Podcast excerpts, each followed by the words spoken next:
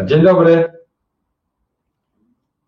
Dzień dobry, witamy Państwa serdecznie już w 13 webinarze Życia bez kredytu. E, ale Kamilu, powiedz coś, bo miejscami się zamieniliśmy. Dlaczego? E, Kubo, no okej. Okay. W każdym razie, jeżeli chodzi o dzisiejszy 13 webinar, faktycznie jest zamiana miejsc. E, poczekamy, aż dołączy się do nas większa grupa naszych dzisiejszych widzów. Zamiana miejsc jest nieprzypadkowa.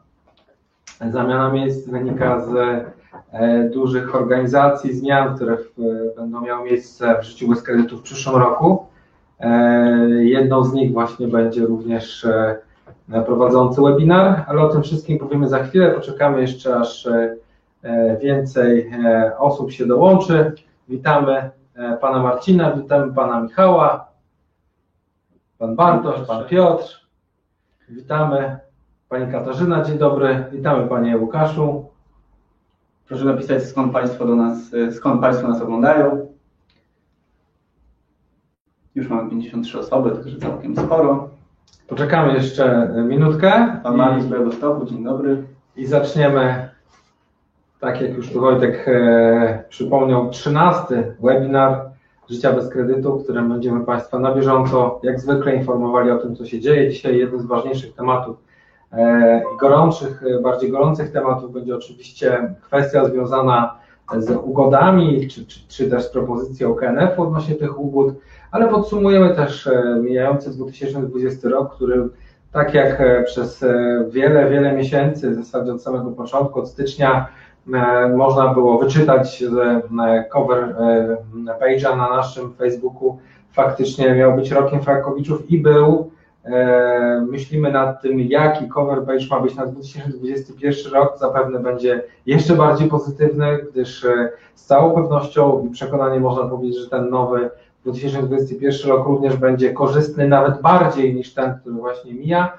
Mm, no i też omówimy, mm, będziemy gościli dzisiaj wybitnego adwokata mm, Patryka Szpurę, który zajmuje się sprawami Frankowiczów od dłuższego czasu i też opowie nam trochę na temat e, zarówno orzecznictwa, jak i tego, co w e, najbliższych miesiącach e, możemy oczekiwać, czego możemy oczekiwać z sądów.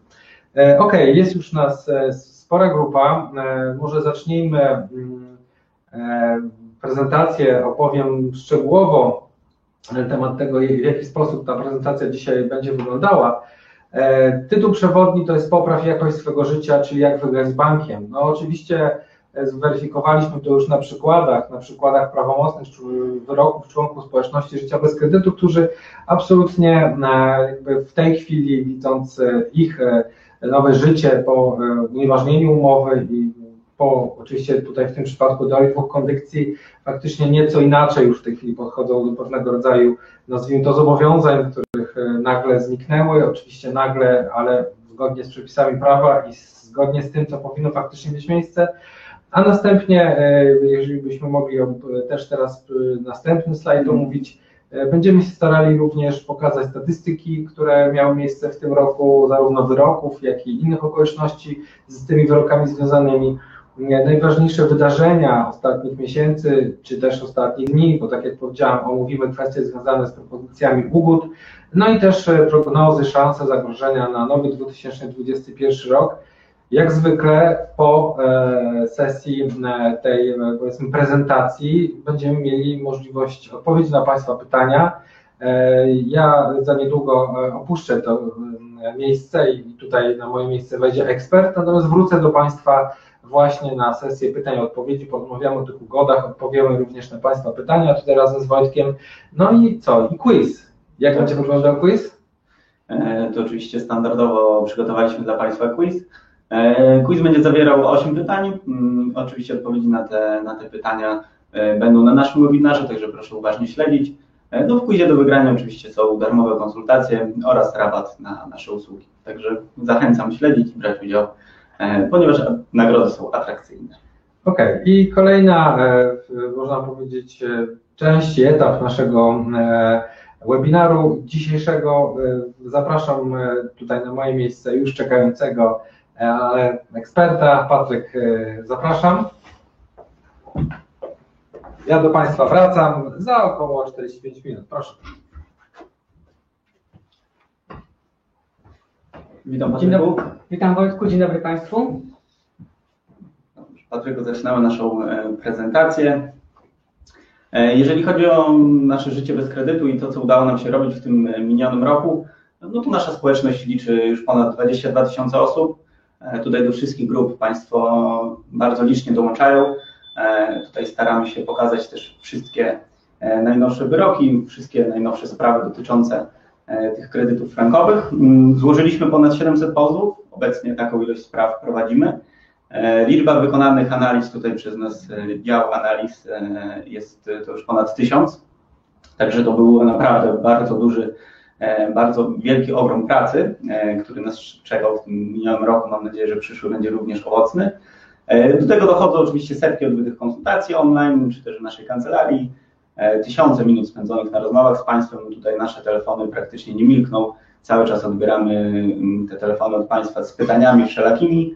E, Stworzyliśmy też kalendarz rezerwacji spotkań. Część z Państwa miała okazję już e, do tego kalendarza zajrzeć i się z nim e, zaznajomić. No i oczywiście roz- rozwijaliśmy całą logistykę, jeżeli chodzi o zarządzanie tymi pozwami i składanie ich. Tak? Około 70% wszystkich frankowiczów, którzy decydowali się na złożenie pozwu, zrobiło to za naszą, z naszą pomocą. Panie e, Patryku, jak oceniasz e, ten e, mijający rok? Ile było pracy? Coś mogę powiedzieć, same liczby mówią same za siebie. Ten rok był na pewno przełomowy. E, to po ilości spraw w sądach, po ilości rozpraw, jakie są, jest coraz, coraz więcej.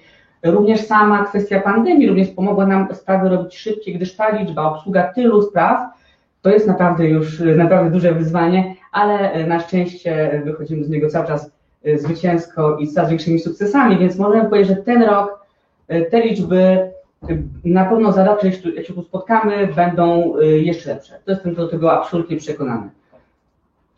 Oczywiście. No tutaj e, e, ponad 22 tysiące osób, które są w naszej społeczności, to jest więcej niż może pomieścić nie jeden stadion w Polsce. E, Także no już jest Państwa Was naprawdę mm, wiele. Jeżeli chodzi o tą liczbę pozwów, tak jak wspomnieliśmy, jest to ponad 700 e, pozwów złożonych do tej pory. Stawiamy głównie w naszych pozwach, stawiamy na jakość. To jest to, co nas wyróżnia pośród innych kancelarii. No i tutaj tą jakością zawsze będziemy się bronić. No dzięki temu W tym momencie 100% pozytywnych wyroków, e, jeżeli chodzi o wyroki prawomocne, jest na naszym koncie. E, Tutaj mamy statystyki, jeżeli chodzi o ilość wykonanych analiz. Rok 2019 to jest około 760, w 2020 było to 1000, już śmiało można powiedzieć, że ponad 1000 tych analiz wykonaliśmy. E, Ilość zapytań no to już jest e, ponad 5000 w zeszłym roku. E, W tym roku no byłoby już prawie 9000 samych zapytań o te umowy kredytowe. E, Patryku, jeżeli chodzi o, o to, ile, jak Frankowicze, jak ta wygrywalność Frankowiczów kształtowała się e, na przestrzeni samych kwartałów, e, opowiedz nam, jak to, jak to wyglądało. Przede wszystkim te dane, które zostały tu przedstawione, wspaniale pokazują tendencję, jaka zmienia się w sądach i dlatego właśnie coraz więcej osób decyduje się pozwać bank. Aktualnie widać, że 97% pozytywnych, korzystnych wyroków w czwartym kwartale. Przypomnę również, że czwarty kwartał był rekordowy, jeżeli chodzi w ogóle o ilość wyroków. I to rekordowy w, w całej historii y, pozwów y, ban, y, przeciwko bankom w sprawach frankowych. I ta tendencja, co coraz więcej pozytywnych wyroków, to jest kwestia tego, że sędziowie mają w zasadzie, no, można powiedzieć, że orzecznictwo zaczyna być wręcz jednolite. I sędziowie coraz bardziej, coraz chętniej unieważniają umowy i coraz chętniej robią to za, zgodnie z zasadą dwóch kondycji, która jest najbardziej korzystna dla kredytobiorcy. E, Ja jestem przekonany, że e, 100% być może, raczej, no, jako prawnik muszę powiedzieć, że jest raczej niemożliwe, żeby było to 100%, bo czasem są sytuacje, które są po prostu troszeczkę inne od innych, ale 99% myślę, że za rok może będzie do osiągnięcia. Myślę, że e, na pewno na tym będziemy pracować, e, na tak właśnie, żeby tak było. No cóż mogę powiedzieć, no, liczby mówią same za siebie. Dokładnie tak. Tutaj w następnym e, slajdzie właśnie pokazaliśmy, że członkowie społeczności życia bez kredytu statystycznie 97 na 100 spraw wygrywają, Mm, także no jest to e, niesamowita skuteczność, jeżeli chodzi o nasze działania. E, Sam wzrost spraw złożonych w przeciągu roku, jeżeli chodzi o najważniejsze banki, te banki, które największą ilość tych kredytów frankowych udzielały, no to SM Bank wzrosł o 350%, PKO BP wzrosł o 218%, Santander 208%, Millennium e, 320%. No już te pozwy, jak możemy zobaczyć, są liczone w tysiącach, tak? Ponad 60 tysięcy spraw obecnie toczy się w polskich sądach, jeżeli chodzi o e, umowy związane z klauzulami niedozwolonymi, którzy zawarli frankowicze. Pragnę tylko Panie Wojtku jeszcze zauważyć, że jeszcze 4 lata temu, gdy powstawała społeczność, e, tak naprawdę nikt nie mówił, że nikt nie, nie przewidywał, to będą takie liczby i tyle pozytywnych wyroków. W jaki sposób to się po wyroku Trybunału Sprawiedliwości odmieniło i jak bardzo sądy zaczęły argumentację naszą uznawać za właściwą. Jest to po prostu niesamowite, jak się patrzy na te liczby na chwili obecnej. Jasne, tutaj kolejny nasz e, slajd, jest to też pokazane, e, jeżeli chodzi w zależności, wygrane sprawy w zależności od instancji. E, No tutaj mamy, tak, pierwsza instancja, no to jest już około 800 spraw wygranych, e, prawomocnych wyroków jest około 300. No te sprawy przegrane, tak, jest to zaledwie jakiś e, procent niewielki wszystkich spraw toczących się obecnie w sądach, tak, i tych, które są, orzeczeń, które są wydawane. E, Tutaj mamy wykres, który pokazuje, jak to się zmieniało na przestrzeni lat od 2017 roku e, do roku 2020.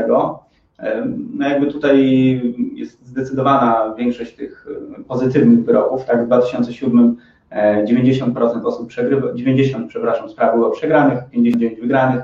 No w tym roku to jest 1086 spraw wygranych do 172 przegranych. No, Ta statystyka mówi sama za siebie, tak, e, te wykresy są wzrostowe. Ym, Wydaje mi się, że też to się utrzyma w przyszłym roku. Na pewno. Prawie przypominając na rok 2019, kiedy jest to 400 do 246 przegranych spraw, ja przypuszczam, że 246 to były głównie sprawy przed październikiem, że to y, 400, bardzo duża pewna część z nich została już wydana po wyroku Trybunału Sprawiedliwości, też na ostatni październik, listopad, grudzień, y, bardzo wielu sędziów, którzy zawieszali sprawy, albo tak sobie już ustawiali wokandę, żeby właśnie już po tym wyroku Trybunału Sprawiedliwości móc y, wydać wyrok, y, po prostu mogło wydać ten wyrok pozytywny. Natomiast tak właśnie w tym roku się y, zmieniło, jak jakby do połowy roku, bo Państwo pewnie byłoby jeszcze to y, w miarę, w miarę, w miarę na równi, a tak to y, udało się wyjść już no, bardzo, na, bardzo na plus w tym roku, a 2020 rok po prostu przełom. Jest to oczywiście. E, Teraz chcieliśmy przejść do najważniejszych wyroków życia bez kredytu, jakie mieliśmy okazję usłyszeć w tym 2020 roku. E, Opowiemy o 10 wybranych wyrokach, będą to wyroki najświeższe, czy też te najbardziej doniosłe. E, Tutaj na tych dwóch slajdach są przygotowane listy tych wyroków, natomiast każdy wyrok e, ma swoje osobne miejsce w tej prezentacji i oczywiście każdy po kolei omówimy. E, Pierwszym wyrokiem, no tutaj są kolejne, które będziemy omawiać. I tak, pierwszy wyrok, no to jest prawomocny wyrok z bankiem Paribas. Tak naprawdę było to unieważnienie umowy kredytu Fortis. Nasz klient uzyskał zwrot wszystkich wpłaconych kwot z ostatnich 10 lat. No i co najważniejsze, bank został wykreślony z hipoteki. E, Patryku, jak, takie, jak wygląda życie Frankowicza w ogóle po takim prawomocnym wyroku? Na co Frankowicz może liczyć? Przypuszczam, że przede wszystkim jak wygląda życie, na pewno dużo lepiej, dużo, dużo lżej, to na pewno. E, Na co może liczyć? Na pewno na wykreślenie hipoteki, na koniec tego ryzyka, koniec martwienia się o kolejny dzień. No i przede wszystkim e, ten wyrok jest o tyle jeszcze przełomowy, cieszę się, że właśnie był w tym roku, w 2020 roku tym przełomowym, gdyż do tego czasu nie było ani jednego prawomocnego wyroku nieważniającego umowę przeciwko staremu portfelowi BNP Paribas. E, Bardzo wiele w ogóle e, prawników twierdzi, że pozwanie tego banku jest e, kompletnie bezcelowe i bardzo wiele osób jeszcze kilka miesięcy temu tak mówiło publicznie, spotkałem się z tym, a tu proszę, mamy unieważnienie prawomocne, więc to przede wszystkim pokazuje, że należy walczyć o swoje. Aktualnie, no, jak widać, nawet z takim bankiem można wygrać. E, Przede wszystkim pozbycie się tej hipoteki, wykreślenie hipoteki e, i wreszcie e, człowiek nie jest związany z kursem i z tego, co się może dać, ale wiadomo, ten rok, pandemia, coś, czego się, z czego się, chyba nikt się nie spodziewał, takie coś nas, nas spotka. Kurs też bardzo poszedł w górę, to już w okolicach marca, kwietnia, do prawie 400 a nawet chyba, a nawet chyba przekroczył go. To również dla wielu osób musiał być naprawdę straszny moment, jednocześnie łączący się z ewentualnym strachem przed stratą pracy z okazji, z, z, z okazji, z wyniku pandemii. E, Myślę, że dla wielu osób był to naprawdę rok bardzo stresujący. Dla osób, które miały kredyt powiązany z walutą obcą, e, to tylko pokazuje, że należy walczyć o swoje, gdyż e, są realne możliwości, narzędzia, żeby udało się od tego kredytu uwolnić. Tak, także jak Państwo widzą, życie bez kredytu jest możliwe jak najbardziej w Państwa zasięgu. Tutaj jest oczywiście tak, sentencja tego wyroku. Te, te, te pliki również znajdują się na naszej stronie, na naszym blogu, także z chęcią odsyłam. Tak, zwroty odsetek ustawowych za opóźnienia, tak, tutaj wszystkie te informacje są oczywiście zawarte. Mm, kolejnym wyrokiem jest wyrok z Polbankiem, e, wyrok z Lipsa. E, także Patryku, co tutaj, jaki tutaj korzyść osiągnął Frankowicz? Y, Frankowicz przede wszystkim pozbył się w tym przypadku hipoteki. Sala dwóch kondycji najbardziej korzystna, jaka może być. E, wiele banków do dzisiaj, nawet tyle banków, co przedstawicieli banków wprost mówi, że nie będą wracać pieniędzy, będą dokonywać prawa zatrzymania. Na chwilę obecną, jak widocznie, sądy chyba raczej się ku temu nie przychylają. Zresztą jest oczywiście tam, nie chcę powiedzieć takie walutacje prawne, ale jest wiele postaw, dla których takie zatrzymanie nie ma, nie ma y, postaw prawnych y, i w kwestiach frankowiczów nie powinno być stosowane. Y, choćby z tego powodu, że to bank stosował klauzule, które były abuzywne. Bank stworzył umowę i wzorzec umowy, który nie był dla, dla w ogóle dla kredytodawców, nie był uczciwy E, I to przy ewentualnych on nie może powoływać się na takie zasady jak zasady słuszności, e, gdyż sam jakby sam się słusznie tak powiem, nie zachowywał w tym stosunku prawnym. Tu również ma przede wszystkim e, pozbycie się tego, tego ryzyka. Tego ryzyka to, to, był, to był indeksowany, więc mimo, że kwota była wyżna w złotówkach, była przeliczana na franka z franka złotówki i Dokładnie tak. Klasyczny tak, mechanizm. Tak, tak, tak. stosował. Dokładnie. Tu jeszcze często dostaję też pytania, mm, oczywiście mamy prawomocny wyrok, wszystko na papierze jest w porządku. Pytanie, jak z wypłacaniem tych zasądzonych środków dla klientów? Jest to możliwe w ogóle? Czy banki to wypłacają? Jak to wygląda? Bo takie pytania również otrzymujemy. Mogę powiedzieć tak. Pierwszy prawomocny wyrok e, bank uznał, mimo że otrzymał e, prawomocny wyrok z klauzulą wykonalności uznał, że umowa jest ważna, nie wypłaci pieniędzy i chwilę później e, komornik sam ściągnął te pieniądze i które pojawiły się na koncie, nie było żadnego problemu z tym. E, kolejny bank już zapłacił od razu, wykonał przelew. Także widzą Państwo dokładnie, jak to wygląda. E, dobrze, kolejny nasz, nasz wyrok, tutaj oczywiście uzasadnieniem. Kolejny wyrok jest no, właściwie z, z ostatniej chwili, bo z dnia 7 grudnia. Co też ważne, no tutaj pozbawienie było tytułu wykonawczego wykonalności BTE. Tutaj Patryk jakbyś coś więcej powiedział na ten temat, czym to BTE jest i jak ten wyrok w ogóle, jaki miał skutek dla naszego klienta.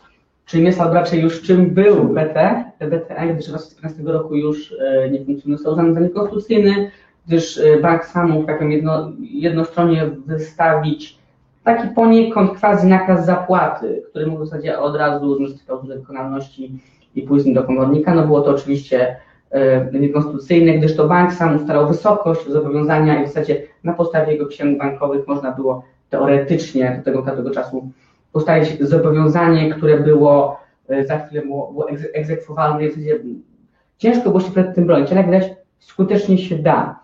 E, po przejęciu tej sprawy udało nam się bardzo szybko zareagować, wskazać podstawę do nieważności umowy, a tym, a tym samym e, do nieważności tytułu egzekucyjnego, który nie może zasądzać zwrot, zwrot kwoty pieniędzy z umowy, która nie istniała.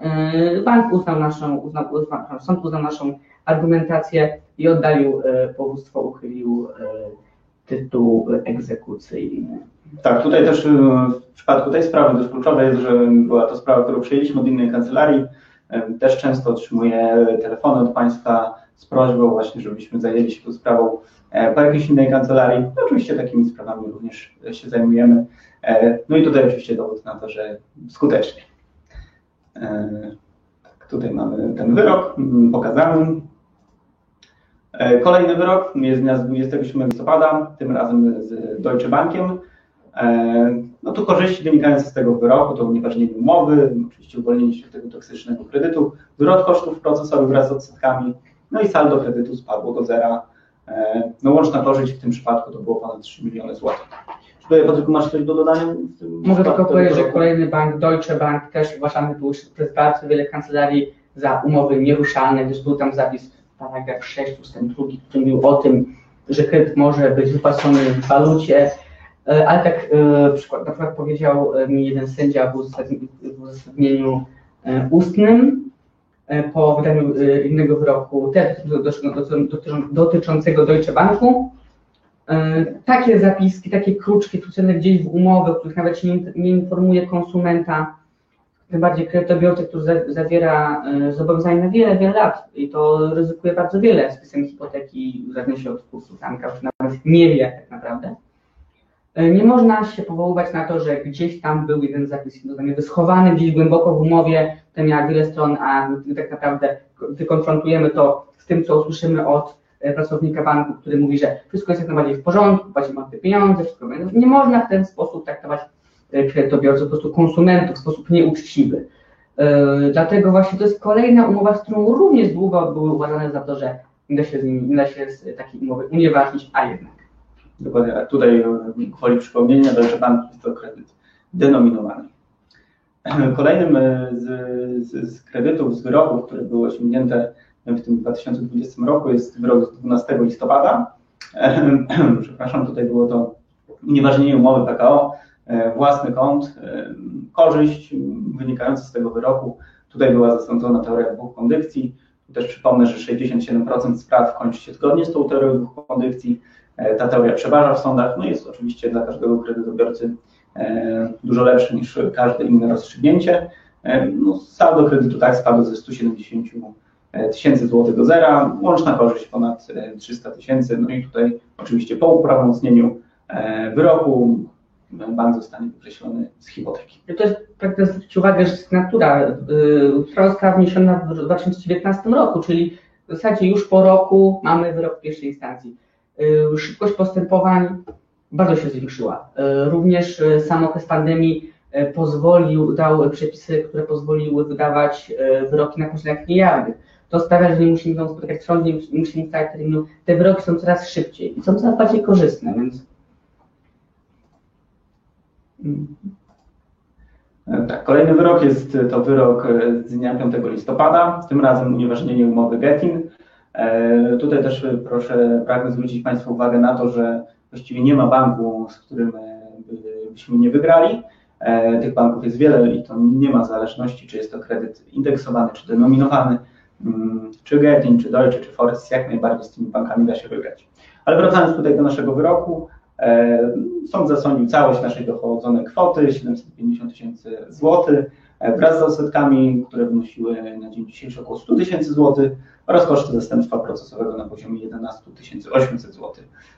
No i co tutaj jest dość kluczowe, saldo spadło tak z 2 milionów 200 tysięcy do zera. Także łączna korzyść w tym przypadku to ponad 3 miliony złotych. Kolejny wyrok, jest to wyrok z dnia 14 października, również z Getin, i tutaj, Patryku, co tak naprawdę nasz klient osiągnął dzięki temu wyrokowi? -hmm. Co zostało uznane, tak, nasza argumentacja w jakim stopniu? Przede wszystkim na, w uzasadnieniu ustnym tego wyroku sąd wskazywał na kilka podstaw nieważności umowy. Główną podstawą było to zastosowanie klauzul abuzywnych, które według, według zarówno sądu, jak i nas, no i woli powodów, w tym przypadku kredytobiorców, prowadzi do nieważności umowy, którzy oni również tej umowy chcieli, nie mieli problemu z tym, żeby oświadczyć to na rozprawie. W ten sposób po prostu unieważnienie umowy, umowy Kadgetinu, która jest tak bardziej klasycznym indeksem, kredytem indeksowanym, czyli składem złotych, który tak powiem najbardziej już na pierwszy rzut oka wydaje się nieuczciwy, gdyż kwota, jaką widzi kredytobiorca jest na, na złotówkach. Otrzymują złotówki, spłacają złotówki, po czym okazuje się, że jego saldo wzrasta dwukrotnie w ciągu 10 lat, a to, co spłacał, nie wystarczyło nawet do zapłaty 1 trzeciej jego zobowiązania. Mamy tu w tym momencie będziemy mieli na pewno po drugiej instancji wypisanie banku z hipoteki i wolność kredytu. I kolejny nasz zadowolony klient rozpocznie życie bez kredytu. Dobrze, nasz kolejny wyrok, tutaj oczywiście tak sentencję tego wyroku. Kolejny wyrok jest z 7 października. Tutaj te daty też świadczą o szybkości takiej ilości orzeczeń, które w tym momencie spotykamy na sali sądowej. No praktycznie nie ma miesiąca, żeby, żeby jakieś orzeczenie nie zostało wydane. I nie mówię tu o jednym, tylko o kilku. I to jest w tym przypadku wyrok z dnia 7 października. Jest to ustalenie nieważności umowy związanej z mBankiem. Saldo spadło do zera z 800, ponad 820 tysięcy złotych E, Oczywiście bank tu również będzie musiał e, zostać wykreślony z hipoteki. E, Panie Bartku, czy tutaj e, masz coś do dodania może? To jest dokładnie taka sama sytuacja, jak była w, w Gettinie chwilę, chwilę temu. Jasne. Jedna strona teraz związanie drugiej strony. Oczywiście. E, Kolejny wyrok, e, tym razem z BZWBK. E, Starym BZWBK obecnie e, jest to Santander. E, Wyrok z dnia 23 września 2020 roku. E, Również teoria dwóch kondycji. E, No tutaj było zasądzenie wraz ze setkami około 300 tysięcy złotych. No tu mamy oczywiście wymienione składowe tej kwoty. Także no tutaj korzyść jest również pokaźna. Jest to tak 300 tysięcy złotych.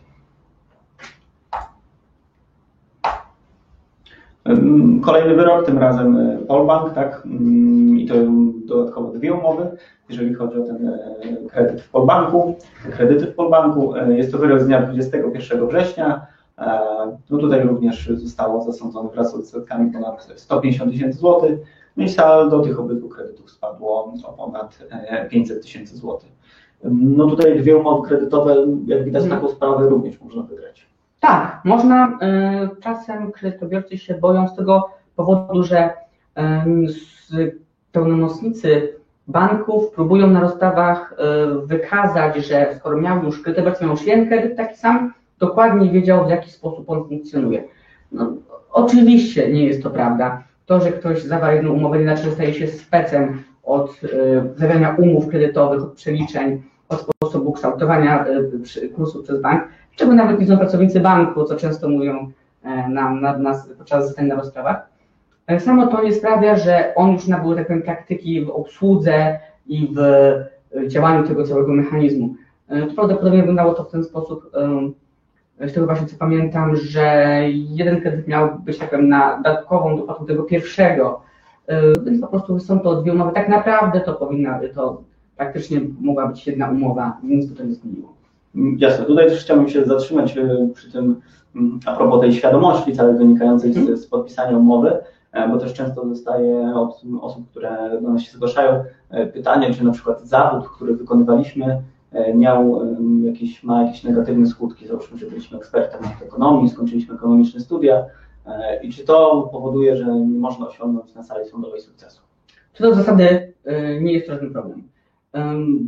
Raczej się z tym nie spotykamy, żeby to było podstawą udalenia powództwa. Ponadto, chyba że byłaby to sytuacja, że ktoś, kto jest ekonomistą, bierze jeszcze na działalność związaną z ekonomią, to być może bym się zastanowił, a to był taki wypadek, w którym się na szczęście nie spotkałem.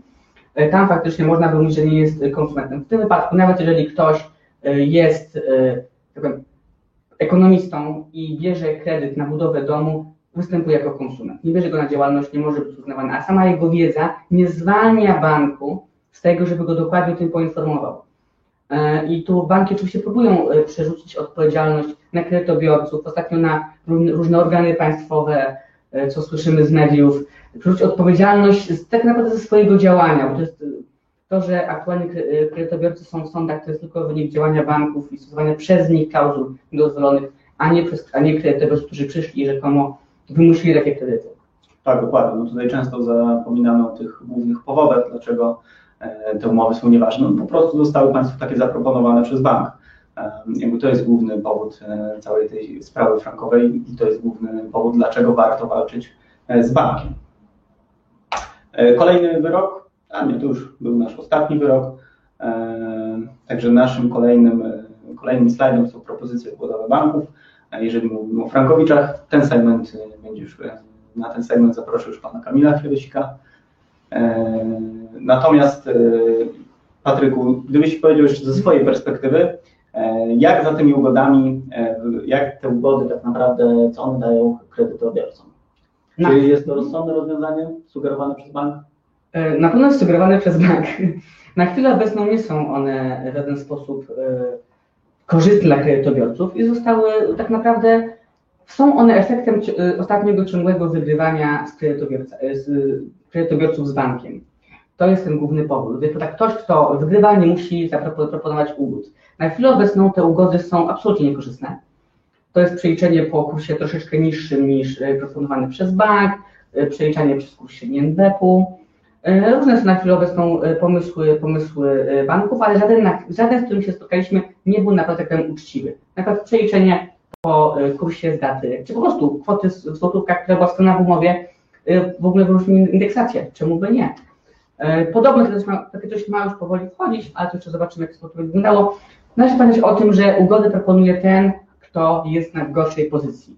Jeszcze dwa, trzy lata temu nie byłoby żadnej możliwości, żeby bank w ogóle zaproponował, czy spojrzał na kredytobiorcę frankowego, mówiąc mu, że jest możliwość ugody, jest możliwość zmniejszenia jego, zmniejszenia jego zadłużenia. Nie było, prostu, nie było to po prostu możliwe. Na chwilę obecną banki same, występ, same występują z takimi ugodami i im będzie więcej wyroków korzystnych dla kredytobiorców, tym więcej, y, tym lepsze będą te ugody. O tym też należy pamiętać. Ale i tak najlepszą możliwością, jaką może zrobić y, kredytobiorca, jest wystąpienie o unieważnienie umowy. I cóż mogę, cóż, cóż mogę więcej powiedzieć? Ostatnia, y, jeszcze, jeszcze kwestia, y, kwestia y, tych rezerw, jakie porobiły banki. To również pokazuje, że bardzo, że bardzo oni boją się kredytobiorców i przegrywania spraw. Jednocześnie natomiast z jakiegoś powodu w swoich sprawozdaniach finansowych banki piszą, że kredytobiorcy nie wygrywają w ogóle spraw, nie jest żadne zagrożenie. Z drugiej strony wszędzie w koło proszą i naciskają, żeby państwo interweniowało i zakończyło ten problem. Y, Proponują ugody, więc gdzieś tutaj mija się to chyba z prawdą. Jasne. Tutaj, Patryku, jeszcze, jeżeli pozwolisz, wykorzystamy Ciebie, e, żeby odpowiedzieć na parę pytań z czatu, Mhm. póki jeszcze jesteś z nami. E, I tutaj Pan Andrzej pyta, co można zrobić, gdy w aneksach do umowy kredytowej zostały wpisane zapisy o uznaniu długu?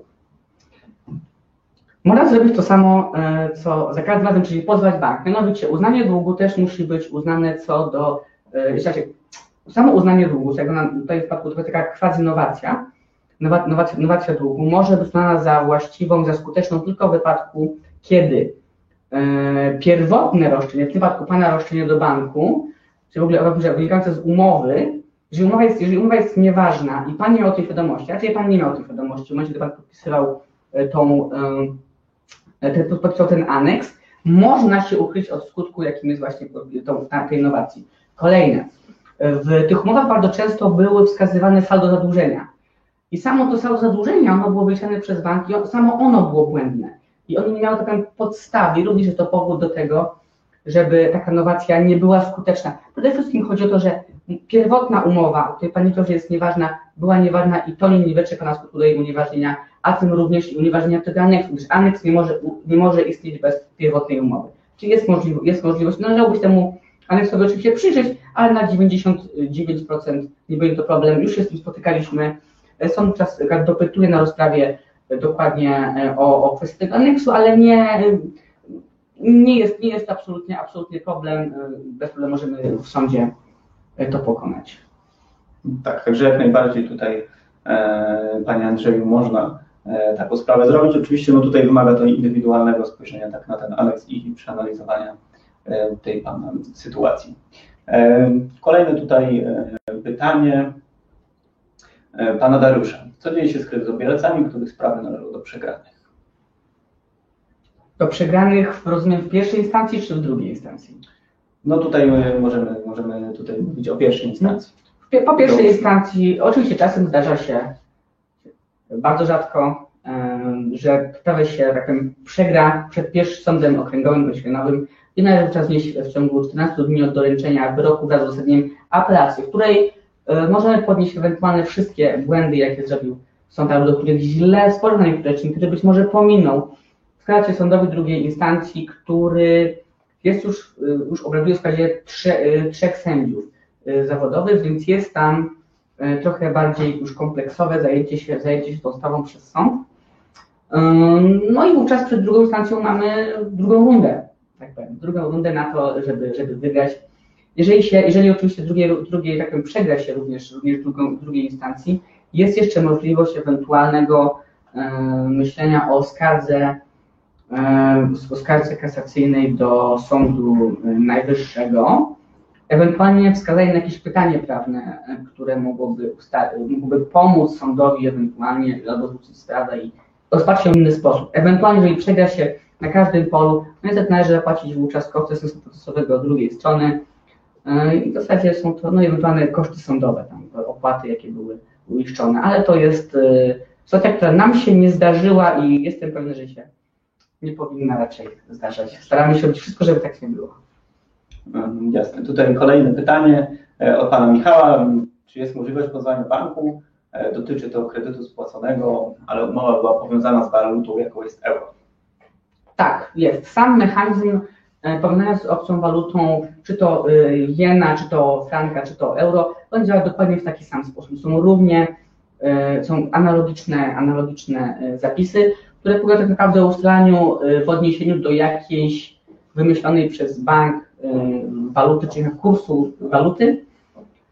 I to, czy to jest frank, czy to jest jen, czy to jest, e, czy to jest e, euro, nie ma to żadnego, żadnego znaczenia. Kredyt spłacony również jak najbardziej na to w sposób nie wpływa na e, Pana roszczenie. Umowa, unieważnienie umowy jest e, roszczeniem niepieniężnym, można zrobić to w każdym momencie, nie musi być absolutnie uzależnione od tego, czy Pan spłacił, czy nie spłacił. Po prostu więcej Pan otrzyma pieniędzy przy ewentualnej wygranej. Mm, Jasne. E, Tutaj kolejne pytanie, tym razem od pana Bartosza. E, Co z umowami Nordea Habitat z 2009 roku, e, gdzie jest pisane, że można spłacać kredyt w złotówkach lub frankach? Tutaj podobnie odeślę już do tego, co mówiłem wcześniej a propos Deutsche Banku, że sam, tam, tam doszła kwestia wypłaty kredytu, ale same również zapis, że można dokonać spłaty. Takie spłaty również, takie, takie coś zawierało również w regulamiach y, w pewnym okresie milenium.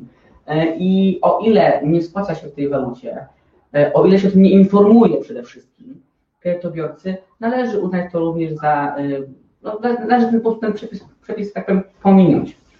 E, Jeżeli o tym nie był kredytobiorca poinformowany, ciężko od niego wymagać, żeby o tym wiedział, albo ci- ciężko, nawet bardzo często było w ten, w ten sposób to wyglądało, że sama kwes- kwestia wypłaty mogła być tylko w złotówce.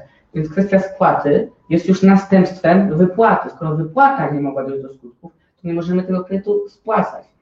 Jeśli się prawnie, no, jeżeli nie mamy wypłaty kwoty kredytu, nie możemy, nie możemy usta- ustalić w jaki sposób, w jaki sposób ma być wypłacona, w jakiej kwocie, zresztą, że z kredytu denominowanego na ma potrzebować złotówki, mm, ta umowa nie może zaistnieć, bo nie ma, nie ma, nie ma tej kwoty, kwoty, którą możemy, którą możemy mieć jako kwotę kredytu. Więc y, tu pierwotna już y, niewarta tej umowy powinna y, tak powiem, załatwić sprawę. Oczywiście. Em, O, tutaj e, jest ciekawe pytanie od pana Sławomira. E, Czy banki, czy banki w przypadku przegranej sprawy w pierwszej instancji zawsze odwołują się od wyroku? Czy zdarza się, że, że, zaczynają się poddawać, żeby nie ponosić dalszych kosztów? E, Na chwilę obecną zawsze się odwołują. Co będzie dalej, to jest już kolejne pytanie. No, ilość tych spraw czekań, być może któregoś dnia banki zaczną sobie kalkulować. Myślę, że już sobie kalkulują. E, Patrząc po tych ugodach, patrząc po tym, jak ostatnio e, próbują wpłynąć na różne organy państwowe. Myślę, że już zaczynają sobie po prostu liczyć i dochodzą do wniosku, być może są dochodzili do wniosku, że jednak ten proces jest dla nich bardziej kosztowny i że same odse- kwestia odsetek i jeżeli kwestia orzecznictwa będzie coraz bardziej pozytywna, tym, o- tym banki będą musiały coraz bardziej przemyśleć, przemyśleć możliwość po prostu naprawdę podania się po pierwszej instancji. To już jest kwestia numerów, myślę, że tam e, wiele osób nad cyferkami siedzi i skrzętnie liczy e, i zobaczą któregoś dnia, co się bardziej opłaca. Super pójdzie w górę, który pójdzie w dół. Dokładnie. E, Tutaj jeszcze ciekawe pytanie od pana Macieja. Pytanie związane z obecną sytuacją e, i epidemią panującą.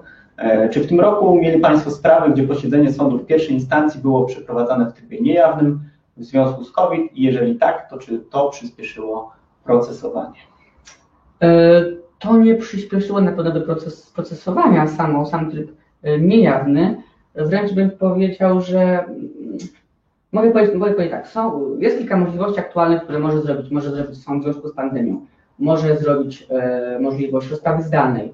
To jest na dużo szybciej. szyb- szybciej. Bardzo wiele dowodów przykłada na piśmie. Zeznania, zeznania świadków banku są robione na piśmie, więc nie czekamy następnie przez szata, aż przesłuchamy pięciu świadków, każdego na innym terminie tylko nagle w ciągu dosłownie dwóch miesięcy mamy wszystkie zeznania e, przygotowane po, po naszych pytaniach, po pytaniach banku, po pytaniach sądu. Wszystkie pytania mamy już, odpowie- mamy już, mamy już odpowiedziane. Y, Tak naprawdę tylko ta kwestia pomaga i przyspiesza i, i sama kwestia wyroków niejawnych, na, na niejawnych, y, to są, to są same, same plusy. No, świadków przesłuchujemy na piśmie, w zasadzie już w zasadzie jest to standard. Rzadko się zdarza, żebyśmy pani świadka przesłuchiwali w cztery oczy. Wyroki mamy na piśmie po oczywiście y, ewentualnym y, głosie stron ostatnim i mamy wyrok. No. W tym roku chyba rekordowo to mieliśmy 11 miesięcy od dnia wniesienia pozwu, mieliśmy wyrok pierwszej instancji. W zasadzie ekspresowo. Jasne. Tutaj jeżeli mówimy o wideo y, rozprawach, to też kilkanaście już takich wideo rozpraw się odbyło, Mhm. jeżeli chodzi o sprawy naszych klientów. I to faktycznie e, gdzieś tam I przyspieszy. nawet, nawet w tym tygodniu.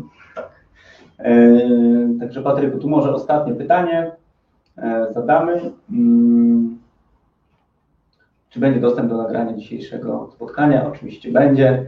Już pozwolimy sobie odpowiedzieć. Mm, O, pytanie od Pana Wojtka. Jeżeli spłaciłem kredyt przed terminem, czy mogę żądać od banku zwrotu kosztów kredytu proporcjonalnie do wcześniejszej spłaty CHF? Kredyt spłaciłem 8 lat przed terminem. I tak, i nie. Może Pan wnosić o zwrot tego, co Pan zapłacił w ostatnich lat 10. To będzie kwestia tych po prostu stricte złotówek. Jeżeli wpłacił Pan na przykład w ostatnich 10 lat milion złotych, może Pan otrzymać milion złotych, plus oczywiście ustawowe odsetki za opóźnienie. Więc y, odpowiedź Pana to i tak, i nie. I tak, i nie. I dokładnie jest to, odpowiedź na Pana pytanie, bo widzę, że Pan y, pyta o ten ewentualny tutaj. y, Możesz powtórzyć pytanie jeszcze, bo potrzebuję. Jeżeli kredyt został spłacony przed terminem, czy mogę żądać zwrotu od banku Tak. e, kosztów kredytu proporcjonalnie do wcześniejszej spłaty w CHF? Y, tak, tak, nie, to na odpowiedź to jest po prostu tak. Mhm. Oczywiście. A to może jeszcze jedno pytanie. Prosimy, tutaj mamy, myślę.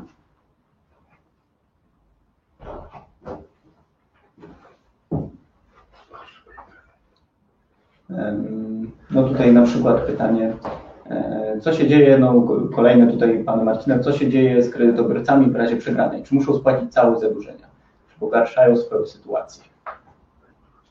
Absol- nawet przed, ewentualna przegrana przed bankiem absolutnie nie, nie wiązałaby się z tym, że kredytobiorca musiałby spłacić wszystko, bo ta po prostu jedynym wyrok sądu powiedziałby, że roszczenie o zapłatę jest oddalone, że umowa, oddalone byłoby powództwo o ustalenie ważności umowy, ale sama umowa cały czas trwała i prawdopodobnie byłaby wykonywana, ewentualnie jeżeli doszłoby do e, zabezpieczenia roszczenia i wstrzymania płatności, jak to po prostu cały okres by się przesunął o rok, dwa, trzy. e, w czasie, ale ta umowa nie byłaby absolutnie wypowiedziana, e, nie, więc nie byłoby żadnych podstaw do spłaty, to dalej by się płaciło co miesiąc raty i zostałoby się w takim stanie, jakim jest się teraz, więc jest do, dwie możliwości, albo tak jak jest teraz cały czas, albo duża możliwość wygrania sprawy.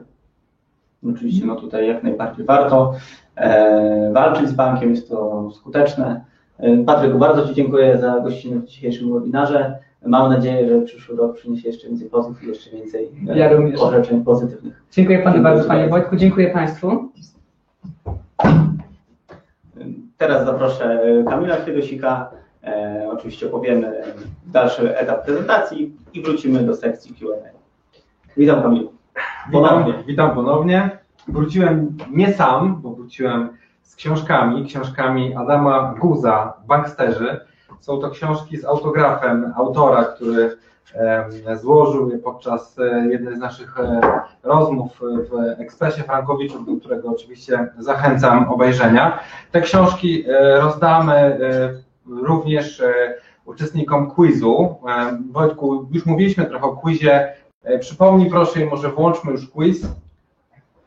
Jasne. Jeżeli chodzi o quiz, będzie on dostępny do godziny 21.30. E, Jest to klasycznie 8 pytań. E, Odpowiedzi na te pytania mm, dowiedzą się Państwo śledząc nasz webinar oraz naszego bloga. E, Także jeżeli ktoś jest uważny, to na pewno sobie poradzi i odpowie dobrze na te pytania. Nagrodą, tak jak Kamil tu wspomniał, są książki, konsultacje e, oraz rabat na nasze usługi. Ale o tym już więcej w quizie, także zachęcamy do rozpoczęcia tego quizu i odpowiadania na zadane pytania. Mam nadzieję, że będzie w miarę proste. E, Przyniosłem też ze sobą pytania. Pytania od Państwa zadane przed dzisiejszym webinarem. E, będziemy starali się oczywiście e, symultanicznie odpowiadać zarówno na te, które tutaj mam na kartce, jak i na te, które Państwo na bieżąco będą dzisiaj przedstawiali. Do zakończenia e, webinaru jest jeszcze 45 minut, także spokojnie mam nadzieję, że uda nam się odpowiedzieć na wszystkie pytania.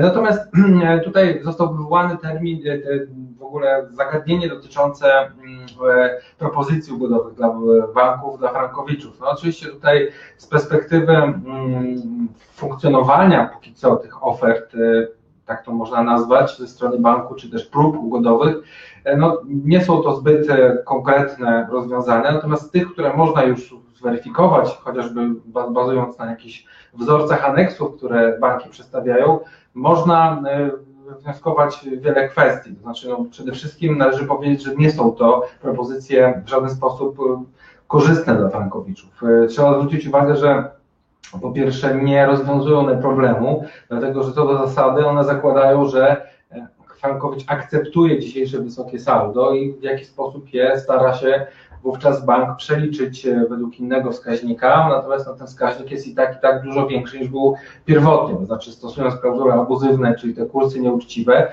mimo wszystko bank tutaj ma ogromną, ogromny przychód, no rzędu powiedzmy nawet 90% względem tego, co można wygrać chociażby z odfrankowania. Kolejna kwestia to jest taka, że e, trzeba pamiętać, że każdy dokument, nie tylko taki ugodowy, również bardzo często zawiera przemycanie uznanie długu, czyli tutaj trzeba zważyć na to, że każdy dokument, nawet dający powiedzmy jakąś niewielką korzyść, może być relatywnie na tyle negatywnie odbierany, że ten e, dokument później e, mógłby powodować jakiegoś, jakiegokolwiek rodzaju problemy w związku z postępowaniem, które by się wytoczyło za jakiś czas. Mm, oczywiście mm, przede wszystkim y, podpisanie aneksu y, jednocześnie stanowi zgodę na uznanie długu we franku, czyli jakkolwiek nie wyglądałoby te przewalutowanie, no to ono i tak i tak jest przewalutowaniem z czegoś, co fizycznie nie, nie funkcjonuje, czyli z tak zwanego wirtualnego długu na dług w złotówkach. Trzeba zwrócić uwagę, że te kredyty zawsze były złotówkowe i zawsze te złotówkowe e, długi powinny zostać e, saldem kredytu i zadłużeniem, chociaż e, patrząc z perspektywy cyklistycznej, jeżeli zadłużenie było wypłacone w złotówkach, no to również ta spłata powinna być w złotówkach, a te wszystkie aneksy opierają się na potwierdzeniu tego, że faktycznie istnieje ten dług we frankach, który absolutnie w tych frankach nie istnieje. Czym innym jest istnienie długu, a czym innym jest zabezpieczenie banku od ryzyka poprzez księgowanie tego w ich księgach. Tak? Przecież nikt z Państwa zapewne nie zaksięgował sobie w domu e, pozycji we franku, raczej w złotówkach, z uwagi na to, że Państwo w złotówkach zarabiają, tym bardziej, że nieruchomość była kredytowana również w złotówkach. Bardzo często jest też tak, że bank pod, podsuwa ten aneks e, z bardzo krótkim terminem podpisania. Miałem telefony E, na zasadzie jakby, nie wiem, no powiedzmy ktoś jechał na porodówkę, się mówi e, potencjalnie, że trzeba nagle coś podpisać, bo jeżeli nie, to już ten aneks przepadnie. No to jest kolejny mechanizm manipulacji, który jest znany e, i był znany również przy zawieraniu umów z bankami. E, no i e, generalnie trzeba pamiętać, że taki aneks może bardzo często również powoduje zamknięcie drogi do skutecznego postępowania sądowego, dlatego nie ma w ogóle moim zdaniem po co angażować się w tego rodzaju propozycje, gdyż one są w żaden sposób e, nieadekwatne do tego, co można uzyskać w sądzie. No i teraz, dlaczego nie warto zawierać takich ugód? Można powiedzieć na cyfrach, tak? Przede wszystkim pomija się e, w takich ugodach zwrot tego, co e, Państwo płacili do banku i oczywiście są to kwoty ogromne. Najmniejsza kwota, którą znam, to jest około 100 tysięcy złotych, a te kwoty sięgają nawet miliona. Czyli przy podpisaniu takiego aneksu Państwo automatycznie tracą te pieniądze, które wcześniej bank zagarnął od Państwa w ramach tych nieuczciwych postanowień umownych. E, ponadto, tak jak już wspomniałem wcześniej, akceptować należy te wszystkie roszczenia, E, które e, zrzeczenia się tych, e, tych roszczeń, które ma się w przyszłości do banku. Ponadto trzeba też pamiętać, że każda powiedzmy opinia, którą słyszę i którą też staramy się wyliczać, powoduje to, że na chwilę obecną banki absolutnie nie mają czegoś takiego, że jakby poczuły, poczuwałyby się, że te kredyty od początku były złotówkowe. Oni uważają e, jako generalnie banki, jako cały sektor, że te kredyty są cały czas kredytami frankowymi i starają się łaskawie przejrzeć to na złotówki, co oczywiście no jest trudne do wyobrażenia sobie, gdyż te kredyty były złotówkowe i nie można mówić o tym, że teraz ich powiedzmy dobrą wolą jest przeliczenie tego na złotówki, bo nigdy ten kredyt nie był frankowy. No i oczywiście bardzo często i bardzo łatwo jest przekonać kogoś, że E, do jakiegoś rodzaju właśnie tego przeliczenia, jeżeli korzystamy z kursu niższego niż jest dzisiejszy. Potencjalnie wydaje się, że jeżeli dziś jest kurs 4,10, 4,20, to jeżeli bank proponuje na przykład 3,20, no to to jest super, złotówka oszczędności, ale prawda jest inna. Prawda jest taka, że to nie jest złotówka oszczędności, tylko to jest ponad złotówka, albo i nawet w niektórych przypadkach więcej, dodatkowej straty, którą trzeba zaakceptować. Stąd z, tego perspektywy, z tej perspektywy patrząc, te oferty również bazują na kolejnej manipulacji, którą jest przedstawienie tego niższego kursu. No i już ostatnią rzeczą, która w zasadzie na dzień dzisiejszy jest jeszcze niewidoczna, ale którą trzeba brać pod uwagę, że te mechanizmy ugód powodują, mają spowodować przeliczenie tego na kredyt złotówkowy z WIBOR-em. I teraz czym jest WIBOR? No WIBOR jest odniesieniem do e, faktycznie e, złotówki, czyli do tego, jak ten kredyt pierwotnie powinien być, ale nie tak, jak obecnie powinien być, dlatego że te przeliczenie będzie bazowało na bardzo niskim WIBORze, z uwagi na to, że w przyszłości, jak wiemy, e, w Polsce drukuje się pieniądze i to na masową skalę, co w perspektywie czasu przyniesie wysoką, poważną zmianę WIBOR-u, czyli zwiększenie faktycznie raty kredytowej. Czyli dzisiaj powiedzmy pozornie niska rata e, oprocentowana WIBOR-em może się okazać w perspektywie kilku miesięcy jeszcze większą niż e, obecnie we franku. Także absolutnie tego rodzaju ugody nie są przedstawiane jak zwykle, czyli też jak, tak jak było przy okazji umów w sposób obiektywny, co powoduje, że absolutnie odradzamy tego rodzaju podejście do, do, tych, do tych ugód.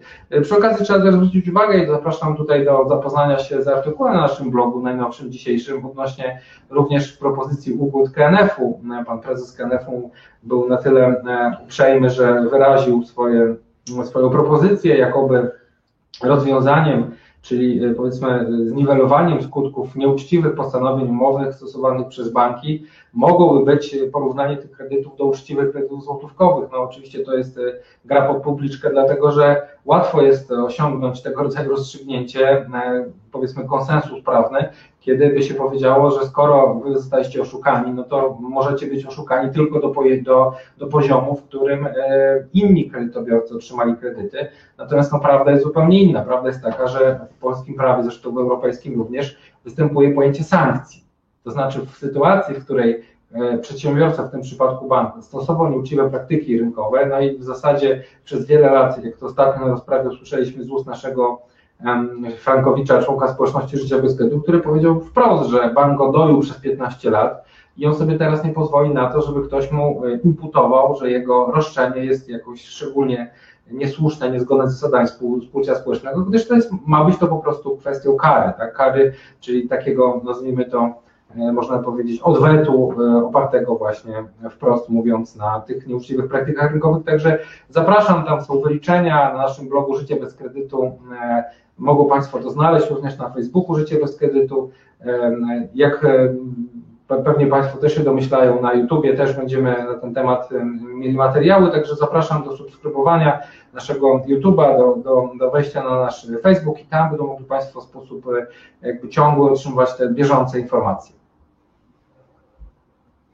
E, to teraz może przejdźmy do e, pytań, które zadają podczas dzisiejszego czatu nasi e, widzowie. Później, e, tak jak powiedziałem, na zmianę będziemy zadawali pytania również z. Mm, oczywiście. E, pytanie na początek od pana Michała. Za kredyt kupiony było mieszkanie na wynajem, nigdy tam nie byłem zameldowany, nie był to kredyt na działalność, wynajmowany jako osoba prywatna. Czy w takim przypadku warto walczyć z bankiem? Co można uzyskać, jeżeli kredyt został już spłacony? Było to dwa lata temu. Czy jeżeli dwie trzecie spłaconego kredytu było w walucie, to można coś zdziałać? Tak, czyli e, Panie Michale, przede wszystkim nie ma znaczenia, czy e, spłata była w walucie, a nawet lepiej, jeżeli była w walucie. E, druga kwestia jest taka, że mm, jeżeli mieszkanie było na wynajem, to też jest kwestia, jaki był cel kredytowania. Jeżeli, on był, jeżeli to było mieszkanie Pana, a później zmieniło się przeznaczenie na wynajem, to tutaj nie widzę problemu. Natomiast jeżeli to było stricte inwestycyjne, no to uważam, że takie podejście byłoby mm, trudne do obronienia w sądzie. Natomiast to wszystko kwestia dowodów, dokumentów i weryfikacji tego, tej sytuacji. Tutaj nie ma jednoznacznej odpowiedzi. Należy zgłosić się po prostu do analizy pana konkretnego przypadku i wówczas będziemy w stanie na pewno panu odpowiedzieć. Mm, tutaj kolejne pytanie od pana Michała. E, czy jeżeli ja lub żona pracowaliśmy u pośrednika kredytowego, to czy będzie stanowić to przeszkodę w pozywaniu banku? E, no tutaj trzeba wprost powiedzieć, czy hmm, jeżeli chodzi o kwestie związane z e, pracą pośrednika, po pierwsze na jakim stanowisku, po drugie, czy Państwo mieli świadomość tego, jak wyglądają te mechanizmy. Ja już nie mówię tutaj o samej indeksacji, bo indeksacja co do zasady nie jest zabroniona prawnie, tylko sposób, w jaki banki przeprowadzały tę indeksację. E, tutaj w szczególności trzeba zwrócić uwagę, że wielu członków społeczności życia bez kredytu e, nie tylko było pośrednikami, ale również pracowało w bankach, więc wręcz nawet są adwokatami, radcami prawnymi czy notariuszami, więc to nie jest tak, że zawód e, w pewien sposób dyskwalifikuje możliwość dochodzenia tych roszczeń. Na pewno natomiast trzeba z, bezpośrednio zweryfikować to, co leży pod, no, pod nóż zawarcie tego kredytu i zweryfikować, czy państw, jaka była Państwa wiedza na dzień zawierania umowy. Jeżeli Państwo, mimo tego, że pracowaliście w pośrednika, nie mieli świadomości tego, jak wygląda ten mechanizm, to bez problemu można dochodzić tych roszczeń. Oczywiście tutaj świeże pytanie od Pana Bartka. E, czy można unieważnić kredyt walutowy w euro? Tak, waluta nie ma znaczenia. E, generalnie chodzi o to, żeby każdy z e, mechanizmów, który był opisany w e, tym, w tym wzorcu umownym banku, aby on, e, żeby ta umowa była uczciwa, żeby ten mechanizm nie przekładał się na ustalanie jednostronnie świadczenia, Oczywiście tutaj mówimy o rażącym naruszeniu interesu zasad współżycia społecznego e, no, do swoich tabel, czyli do przeliczników, które można powiedzieć otwarcie w żaden sposób nie były obiektywnie do weryfikacji przez konsumenta. I wystarczy, że tego rodzaju klauzule, czyli tego rodzaju postanowienia występują w umowie, nie ma znaczenia, czy to jest kredyt w euro, w jenie, czy w dolarze, czy, czy we franku, każdy tego rodzaju mechanizm podlega właśnie ocenie w drodze kontroli incydentalnej, czyli w drodze, w której sąd bada, czy faktycznie takie postanowienie kształtuje w sposób sprzeczny z zasadami współczucia społecznego i rażąco naruszający interes konsumenta. Mm, oczywiście. Y, Kamil, może teraz jakieś pytanie? Tak. Mm, e, pytań jest bardzo dużo. E, postaram się odpowiadać po kolei. E, pani Monika e, pyta, podobno ma być uchwała Sądu Najwyższego w sprawie kredytów frankowych i banki podobno mocno lubują w Sądzie Najwyższym w sprawie tej uchwały. Czego ona ma do, dokładnie dotyczyć i czy może wpłynąć na e, powodzenie pozwów? Pani Moniko, e, Szanowni Państwo, otóż tak, Sąd Najwyższy zajmuje się w tej chwili dwoma zagadnieniami prawnymi, które dotyczą skutków nieważności umowy. Powtórzę, skutków nieważności umowy, czyli to, co mamy w ramach w tej chwili postanowienia, no trudno powiedzieć, że banki mogą lobować za tym, co się ma wydarzyć po e, nieważności umowy, kiedy co do zasady e, sąd już tylko i wyłącznie rozpatruje kwestię następczą, czyli rozliczenia pewnego rodzaju, można powiedzieć, no, skutku dla banku, kary, sankcji dla banku po nieważności tej umowy. I oczywiście trzeba tu powiedzieć, że przede wszystkim rozpatrzenie e, te dotyczy kwestii teorii dwóch kondycji bądź teorii salda. I nie ma tutaj zbyt wielu, e, można powiedzieć, innych aspektów, które musiałyby rozpatrywać e, przy tej okoliczności e, właśnie skład siódemkowy Sądu Najwyższego. Ja zakładam, że w ciągu najbliższych kilku tygodni po świętach nastąpi taki, takie ogłoszenie tego werdyktu, tego życzenia odpowiedzi na zagadnienie prawne, co będzie powodowało jednocześnie, że najprawdopodobniej znowu ta zasada, panująca zasada teorii dwóch kondycji ostanie się, no i ostatecznie spowoduje, mam nadzieję, tak jak tutaj mówił mój przedmówca, e, mecenas Szpura, że faktycznie e, banki wtedy będą musiały zastanowić się nad tym, czy te słupki e, po stronie kosztów nie są za duże i czy nie warto w ramach oczywiście ugód sądowych dogadywać się z frankowiczami. Kamil, chciałbyś jeszcze wrócić do naszej prezentacji? Poświęcamy ostatnie pół godziny na. No, ja myślę, że tyle jest pytań, że, że, że, że tak, że. Przypomnę jeszcze raz, że e, książka Banksterzy e, będzie do wygrania w ramach e, naszego quizu dzisiejszego. Proszę jak najbardziej próbować odpowiedzieć skutecznie na te pytania, bo uważam, że książka warta lektury. Ponadto również jak już będą otwarte kina, mamy zaproszenia dla Państwa e, do multikina na film Banksterzy. E, byłem na tym filmie osobiście i to dwukrotnie, więc uważam, że film bardzo fajny i podejrzewam, że Państwu również przypadnie do gustu, tym bardziej, że dotyczy bardzo ważkich spraw, które dotyczą przede wszystkim tego, jak cała tutaj nazwana przez autora Adama Guza, którego serdecznie pozdrawiamy, banksterka sposób przewidywalny tylko dla nich spowodowała właśnie taki mechanizm, e, mówiąc wprost, wprowadzenia e, konsumentów w błąd poprzez chociażby kształtowanie tego rodzaju umów e, o ogromnym ryzyku i bez jakiegokolwiek ryzyka po stronie banku. Kolejne pytanie może z czatu? Jak najbardziej, to pytanie z samego początku, pytanie pana Macieja. Mam nadzieję, że w końcu Sąd Najwyższy się wypowie, bo jestem aktualnie w grupowym przeciwko zapewne Banku Millennium, ale chętnie bym teraz zmienił na indywidualny. No i tutaj pojawia się pytanie, pozew grupowy czy indywidualny i tym Sąd Najwyższy i jego wypowiedź. Tak. na coś zmieni? Panie Macieju, no, chciałbym, aby faktycznie wyrok Sądu Najwyższego wpłynął na, na te powództwa grupowe, przy czym uważam, że bezpośredniego wpływu to e, raczej być nie może, dlatego że powództwa grupowe nie są co do zasady kreowane w ramach unieważnienia tej umowy.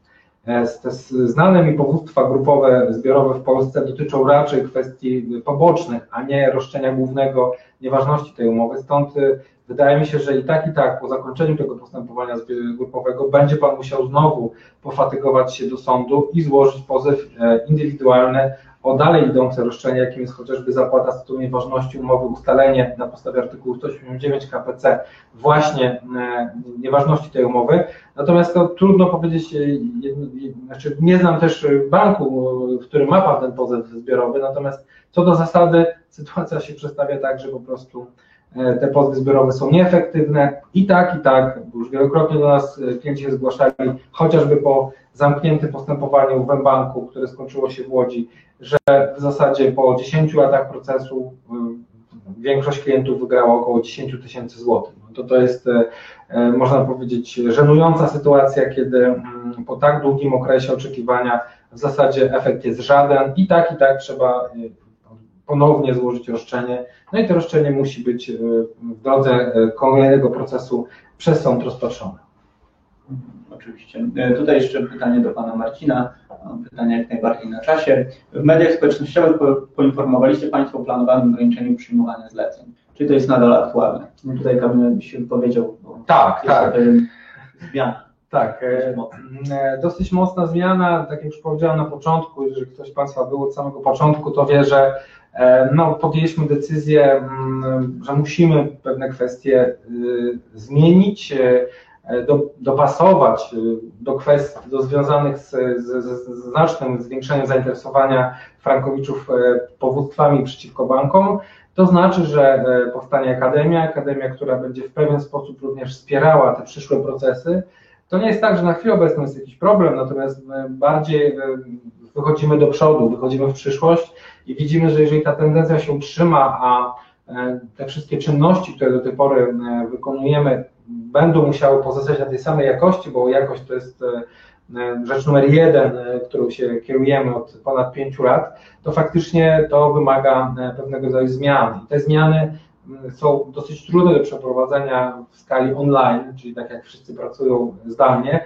Oczywiście praca zdalna wręcz jakby można powiedzieć ma inny wymiar, wymiar ma pozytywny wymiar w kontekście bieżącej obsługi, tak? Natomiast no, z uwagi na ilość ta bieżąca obsługa również E, musi e, być skalowalna, natomiast no, skalowanie jest możliwe tylko wówczas, kiedy mamy e, jakby większą ilość ekspertów, natomiast tych ekspertów na rynku nie ma i dlatego trzeba przygotować akademię, która w sposób powiedzmy no, korzystający z naszego doświadczenia doprowadzi do tego, że większa liczba ekspertów będzie w stanie prowadzić te postępowania. Stąd jest konieczna pauza, przerwa, E, tak jak na wojnie, to nie chodzi o to, żeby wygrać kilka bitew, tylko trzeba wygrać całą wojnę, stąd my e, zbieramy szeregi swoje do tego, aby w przyszłości jednak zaatakować jeszcze ze zdwojoną siłą. Wszystko do tej pory będzie działało bez zmian, natomiast e, no, widzimy, że jednak e, nowi klienci musieliby faktycznie poczekać dłużej na złożenie pozwu, bo jak wiadomo składamy pozew w ciągu 7-14 dni, a to już wybiega poza akceptowalne obszary i zakres jakości, którą świadczymy.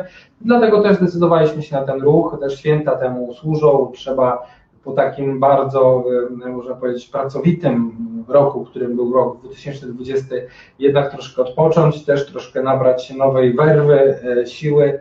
E, no i zobaczymy, czy przyniesie to zamierzony skutek. Ja jestem przekonany, że tak będzie. Długo nad tym pracujemy i zakładam, że to będzie z korzyścią dla wszystkich, gdyż e, już ponad 700 członków społeczności życia bez kredytu zdecydowało się pozwać banki, natomiast uważam, że w przyszłym roku będzie podwojona liczba tych osób, dlatego też musimy być gotowi na to, żeby podołać temu zadaniu, żeby nie zawieść i żeby faktycznie, tak jak do tej pory, e, z bardzo dużym, dużą skutecznością prowadzić te postępowania. Tak, no tutaj tendencja, która wzrostowa, która w tym 2020 roku się okazała, jeżeli ona zostanie utrzymana, no to faktycznie e, musimy trochę no, zwiększyć tak te nasze moce przerobowe, żeby ta jakość była na najwyższym poziomie. Mam tutaj kolejne pytanie. E, pani Lucyna pyta, przy pozwie jest składany wniosek o zabezpieczenie roszczeń. Sąd postanowił o oddaleniu wniosku. Czy wniosek ten można złożyć ponownie w dalszym etapie procesu? Pani Lucyno, przede wszystkim można złożyć zażalenie, jeżeli w ciągu 7 dni złożycie wniosek o uzasadnienie takiego postanowienia. E, po drugie, można złożyć na dalszym etapie, ale tylko w szczególnych przypadkach, jeżeli okoliczności zostały zmienione, tak? To, to, to w tym przypadku trudno mi powiedzieć, jaki to jest bank i jaka, w jakiej sytuacji Pani miała składany wniosek o zabezpieczenie roszczenia. My w tej chwili nie składamy wniosków o zabezpieczenie roszczenia, przynajmniej na etapie początkowym. Składamy to nieco później, e, chociażby z uwagi na to, że jest bardzo małe prawdopodobieństwo i skuteczność e, tego, mm, tego środka, więc staramy się jednak mimo wszystko wykorzystywać to ewentualnie w przyszłości, jeżeli faktycznie będzie to potrzebne. A tu nawiążę do tego, co też będę mówił pewnie pod sam koniec, że mamy informacje i to są informacje być może jeszcze nie sprawdzone, bo to jest dzisiaj informacja, ale z pewnego źródła, że e, jest bardzo wielce prawdopodobne, że w przyszłym tygodniu banki wystąpią z propozycją wakacji kredytowych na okres aż od 6 do 9, do 9 miesięcy, co jest spowodowane pewnymi rodzaju dyrektywami z instytucji unijnych, które w, w, powiedzmy są związane z bankowością. Akurat tutaj nie, nie mogę w tej chwili przytoczyć konkretnych powiedzmy organów, które za tym stoją, natomiast no jest to, tak jak powiedziałem, informacja dosyć pewna, chociaż jeszcze nie sprawdzona, ale zakładam, że faktycznie będzie tak, że w przyszłym tygodniu pojawią się takie propozycje, co będzie też powodowało, że będzie bezcelowym składanie tego wniosku o zabezpieczenie roszczeń, jeżeli będzie można sobie legalnie, legatis tutaj mm, na 6 czy 9 miesięcy zawiesić to. I tutaj od razu mówię, że nie chodzi o tarczę 4.0, tylko chodzi o regulacje e, powiedzmy unijne, tak, czyli postanowienia powiedzmy odgórne. E, tutaj pojawiło się jeszcze mm, ciekawe pytanie od pana Michała. Czy prowadzenie jednoosobowej działalności gospodarczej w mieszkaniu wpływa na sprawę? Takie pytanie też zadajemy Właśnie jaka jest zasadność tego pytania? Tak, no, zasadność jest spora i dlatego też bez, nie bez kozery te pytanie jest zadawane. Przede wszystkim chodzi o to, aby wykluczyć e, możliwość e, wyłączenia Frankowicza z grona konsumentów w ramach takiego powództwa. Przede wszystkim trzeba zwrócić uwagę, że klauzule abuzyjne dotyczą konsumentów. Natomiast jeżeli Pan tutaj tylko i wyłącznie wpisał sobie adres do działalności gospodarczej, to nie stoi na przeszkodzie wytoczenia pozwu, bo nie, nie utraci Pan statusu konsumenta, przede wszystkim dlatego, że tutaj liczy się cel. Cel był konsumencki, natomiast no, każdy gdzieś musi mieć zarejestrowaną działalność gospodarczą, więc sam fakt rejestracji adresu nie wpływa negatywnie. Oczywiście. Teraz ja. No, oczywiście. E, czy znane są już przypadki wyegzekwowania prawomocnych wyroków unieważnienia kredytów denominowanych do franka, tym samym e, definitywnie zakończonej batalii z bankiem. E, tak, panie Jarosławie, bo pan Jarosław pytał, oczywiście tak, są takie wyroki i zakładam, że w przyszłym roku będzie jeszcze więcej, to znaczy wyegzekwowanie to znaczy e, przede wszystkim wyegzekwowanie środków, które były pieniędzy, które były zasądzone takim wyrokiem i w pierwszej kolejności złożenie wniosku do ksiąg wieczystych o wypisanie banku z hipoteki, wykreślenie E, I następnie po tym okresie, który księgi wieczyste mają, to niezależnie czy Państwo spłacą kredyt złotówkowy, czy, czy jakikolwiek inny, to i tak sąd automatycznie tego nie robi, wieczystoksięgową. Potrzebuje kilka miesięcy, więc y, tak, y, taka, tego rodzaju batalia jest zakończona właśnie poprzez złożenie takiego wniosku, no i później w efekcie po kilku miesiącach po, po wypisaniu banku z hipoteki. Mm, Teraz pytanie z czatu. E, Pan Bartek pyta, czy porozumienie z bankiem w sprawie spłaty kredytu w walucie, w której e, dodał informację o świadomości ryzyka walutowego, przekreśla pozwanie banku. Mm, Nie, nie, absolutnie. Tutaj powiem inaczej. W ogóle w większości przypadków, e, może, może inaczej, we wszystkich przypadkach, bo w większości to jest takie zbyt łagodne słowo, wszystkie te oświadczenia odnośnie ryzyka były wręcz wprowadzające w błąd. To znaczy ryzyka w ogóle nie wskazywały na faktyczne, na meritum tego problemu, to znaczy na czym polega ryzyko. One do zasady jakby sprowadzały się do takich dosyć, e, można powiedzieć, niuansów, które no, są oczywiste, typu, że e, e, klient oświadcza, że rozumie ryzyko kredytowe, tylko że jak chwilę wcześniej przedstawiciel powiedział, że ryzyko jest nikłe, niewielkie, do 20%, no to on powiedział, że rozumie te konkretne ryzyko, czyli rozumie, że ryzyko jest niewielkie. Nie było tam napisane w tym oświadczeniu, że ryzyko jest niczym nieograniczone. Co prawda nie było też, że jest niewielkie, ale sam fakt tego, że ono jakieś tam jest, no to to jest potocznie znane, tylko że po pierwsze nikt nie informował kredytobiorców co do zasady, że ono jest powiązane również z zadłużeniem, a z drugiej strony też patrząc nie było takich faktycznych informacji odnośnie tego chociażby jak może wyglądać rata, czy też poza ratą całe saldo kredytu, inne koszty, w sytuacji, kiedy na przykład frank by wzrósł, to znacznie, chociażby dwukrotnie, tak? Także tej perspektywy powiem tylko tyle. Absolutnie podpisanie tego rodzaju oświadczenia, a tylko takie znam, e, z przewodów sądowych, absolutnie nie ogranicza w żaden sposób możliwości dochodzenia roszczeń. Mm, Dobrze, Dobrze. teraz pytanie. E, Pan Wiesław. Protokół z pozasądowego postępowania oraz opinię rzecznika finansowego otrzymałem 5 grudnia. Przez prawie 3 lata był wstrzymany bieg przedawnienia. Od kiedy data bieg przedawnienia powróci? Umowa kredytu zawarta w 2002 na 15 lat.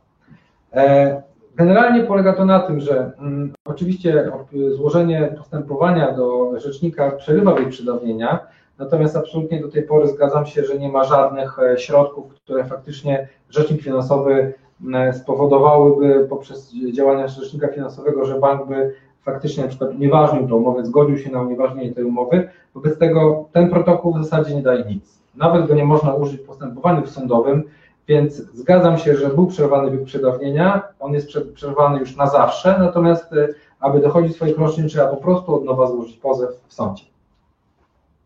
Mm, Oczywiście teraz pytanie e, od Pana Jana. E, Jakie są skutki wygranej sprawy przy zastosowaniu teorii dwóch kondycji? E, Na pewno wykreślenie banku z hipoteki, o tym wspominaliśmy, oraz zwrot wpłaconych rat, ale czy to oznacza, że wygrani w praktyce otrzymują nieruchomość za darmo? No nie tak za darmo. E, Przede wszystkim trzeba pamiętać, że tutaj znowu przytoczę e, zeznania jednego z członków społeczności życia bez kredytu, że bank łoił państwa przez wiele, wiele lat, tak? Więc to tak bardzo za darmo nie jest. Jeżeli państwo uważają, że tego rodzaju kredyt, zobowiązanie i stres tym związany to jest jakby neutralne dla państwa życia, życia czasu, który państwo mają jedyny w swoim- życiu, no to chyba e, tutaj czegoś nie rozumiemy, tak bym to powiedział, więc z perspektywy czasu powiedziałbym tak, większość, zdecydowana większość frankowiczów, których znam, mocno ucierpiało na tym, że faktycznie zostali wprowadzeni w błąd i zawarli tego rodzaju umowy. Więc nie należy tylko i wyłącznie tego, tej sprawy badać z perspektywy, nazwijmy to, w sfery finansowej, bo oczywiście, jeżeli byśmy popatrzyli na to z boku, no to tak, to y, jakby skutek jest taki, że mieszkanie jest za darmo, bank y, nic nie dostaje, dlatego że jego roszczenie jest przedawnione, no i faktycznie można powiedzieć, y, nie dość, że dostaje się środki wpłacone 10 lat wstecz, do tego jeszcze odsetki od, za czas procesu. Natomiast prawda generalnie jest taka, że to nie tylko chodzi o same finanse, no bo w życiu są również inne ważne rzeczy, takie jak spokój, takie jak planowanie rodziny, takie jak inne elementy, które cały czas podkreślam są bardzo ważne i myślę, że te właśnie nieuczciwe e, produkty zabrały wielu ludziom spokój, e, e, nawet do- dochodziło do wielu rozwodów, z tego co wiemy tutaj na, na tej okoliczności. Także to nie jest tak, że zostały bez echa, bez, bez jakby takich, można powiedzieć, efektów, impaktu na życie prywatne. Wobec tego ja się nie, absolutnie nie zgadzam, że te mieszkania są za darmo. One są w jaki sposób na pewno obarczone wielkim poświęceniem, czy też no, no, można powiedzieć wprost em, problemami w życiu osobistym i moim zdaniem to jest bardzo mała kara. Jeżeli mówimy o tym o instytucji omnipotentnej, która ma miliardy złotych i że jedyną karą jest to, że złapani za rękę zapłacą, zwrócą pieniądze nieuczciwie pobrane, no to moim zdaniem jest żadna kara.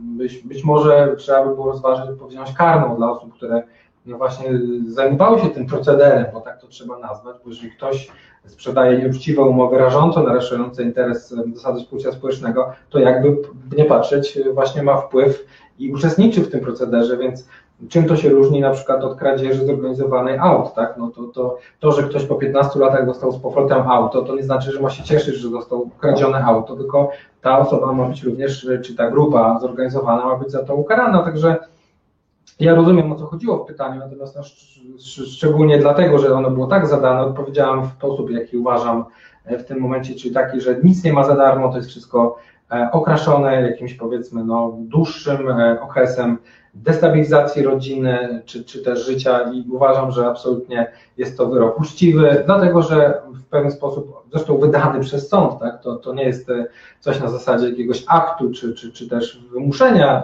rozbójniczego czy jakiegokolwiek innego, jest to wyrok wydany przez sąd, przez pierwszy sąd z, pierwszej instancji, drugiej instancji, więc potwierdzony i dlatego wydaje mi się, że absolutnie jest uczciwy. I jeżeli mówimy literalnie, to tak, mieszkanie jest za darmo, natomiast e, jeżeli mówimy w przekroju, to absolutnie nie, e, bo uważam, że e, tego rodzaju dyskomfort życiowy jest na pewno e, trudny do odrobienia w, swoim, powiedzmy, przekroju życia całego. Mm, Jasne, możemy teraz odpowiedzieć Dobrze. kolejne pytanie z wcześniej zadanych. Oczywiście przed webinarem istnieje możliwość zadawania pytań, Tak. na które również odpowiadam. Aha, okej, tu się to, przepraszam, tu mam trzy te same kartki. Myślałem, że jest tak dużo pytań. E, więc dobrze, wrócę do tych. Pani Małgorzata, e, wrócę do pytania, chociaż już Państwo doskonale zapewne wiedzą. Pyta się, jak wyglądają dotychczasowe case i Fortis. To może tym razem Ty, Wojtku, odpowiesz, bo ja już dużo na ten temat mówiłem. Jasne. No tutaj, jeżeli chodzi o kredyty e, Fortis, nawet dzisiaj z Patrykiem mieliśmy okazję rozmawiać. Jesteśmy pierwszą kancelarią w Polsce, która wygrała prawomocnie z tym bankiem. E, Mam wrażenie, że jest to nasza specjalizacja. Te umowy jak najbardziej można unieważnić. E, Można unieważnić na zasadzie dwóch kondycji. E, Także te wyroki są doniosłe. Jeżeli chodzi o samą ilość zapytań, która do nas spływa e, związanych z kredytami Fortis, jest tych kredytów, tych zapytań bardzo wiele E, i tak naprawdę w, każdej instancji te sprawy się toczą i są przez nas wygrywane. No tak, mało powiedzieć, nie przegraliśmy żadnej sprawy, ani w pierwszej, ani w drugiej instancji. Co więcej, wiem, że bank akurat bardzo dużo wygrał, więc zastanawiam się, dlaczego te sprawy były przez bank wygrane. Czy to jakiś zbieg okoliczności, czy raczej nie- niewłaściwe poprowadzenie tej sprawy. E, Mam pytanie mm, od pani Aleksandry. Pani Aleksandra e, twierdzi, że pytanie bardzo proste. Pozdrawiam pani Aleksandro. Ile kosztuje prowadzenie przez Was sprawy? Jakie są warianty? Dziękuję. Wojtku, proszę bardzo, to może Ty odpowiedź na to pytanie. E, Także Pani Aleksandro, odpowiedź na to pytanie nie jest wcale taka prosta, a wynika to z jednej podstawowej rzeczy, że każdą ze spraw wyliczamy indywidualnie. Na koszty prowadzenia tego postępowania składa się wiele czynników, wiele zapisów, które znajdują się w tej umowie. No wymaga to po prostu najzwyczajniej w świecie policzenia, stąd też ciężko nam jest e, od razu powiedzieć o finalnych kosztach, e, jakie na Państwa czekają. Musimy przeanalizować umowę, sprawdzić, jakie są klauzule abuzywne, sprawdzić wszelkie zapisy, marże, okres kredytowania, długość udzielenia tego kredytu. E, Tych e, elementów jest naprawdę sporo. No i dopiero po wykonaniu takich rzetelnych obliczeń, e, no to obliczenia to jest kilkaset rekordów, e, sprawdzenie naprawdę jak ten kredyt się kształtował, możemy powiedzieć coś więcej na temat tych kosztów. Natomiast co do opłat są to dwa, dwa progi opłaty, jest to opłata wstępna e, oraz success fee. Success fee jest płatny tylko i wyłącznie e, w momencie wygranym, tak, jeżeli pieniądze są zwrócone na Państwa konto. Tak, po dopiero zwrocie pieniędzy na konto. Dokładnie. E, Kolejne pytanie hmm, dotyczące, Pan Robert pyta, jestem po rozwodzie, w jaki sposób mam składać pozew? Indywidualnie 50% oraz jakie ma to przełożenie na koszty i Państwa wynagrodzenie? No, e, tutaj, Panie Robercie, jest dużo p- pytań w tym jednym zdaniu, e, więc tak, w jaki sposób ma Pan składać pozew? E, No tutaj jest dużo możliwości. Może Pan e, składać pozew osobno, może Pan wspólnie, e, no to zależy, oczywiście tak jakby podstawowym roszczeniem jest zwrot 50% tego roszczenia. Pytanie jest, czy ten, czy ten faktycznie, czy, czy ten kredyt jest jeszcze spłacany, czy już nie. Jakie to ma przełożenie na koszty i wynagrodzenie? No to nie ma żadnego przełożenia. Jakby to znaczy sprawa, czy prowadzona jest dla jednej, czy dla dwóch osób, e, którzy są kredytobiorcami, to są takie same koszty i takie same zaangażowanie. Wobec tego e, to jest jeden do jednego. W- Pana przypadku, bo prowadzimy również takie sprawy, po prostu trzeba się skontaktować, wysłać na adres info.życiebezkredytu.pl czy też wypełnić formularz w zakładce kontakt e, i wówczas odpowiemy na konkretnie Pana pytanie, bo to też zależy od tego, e, jakie są relacje po rozwodzie, czy Państwo chcie- chcieliby może wspólnie, jeżeli nie, to jest możliwość zawarcia sesji. Zostało mi ostatnie pytanie, ale to jeszcze na koniec.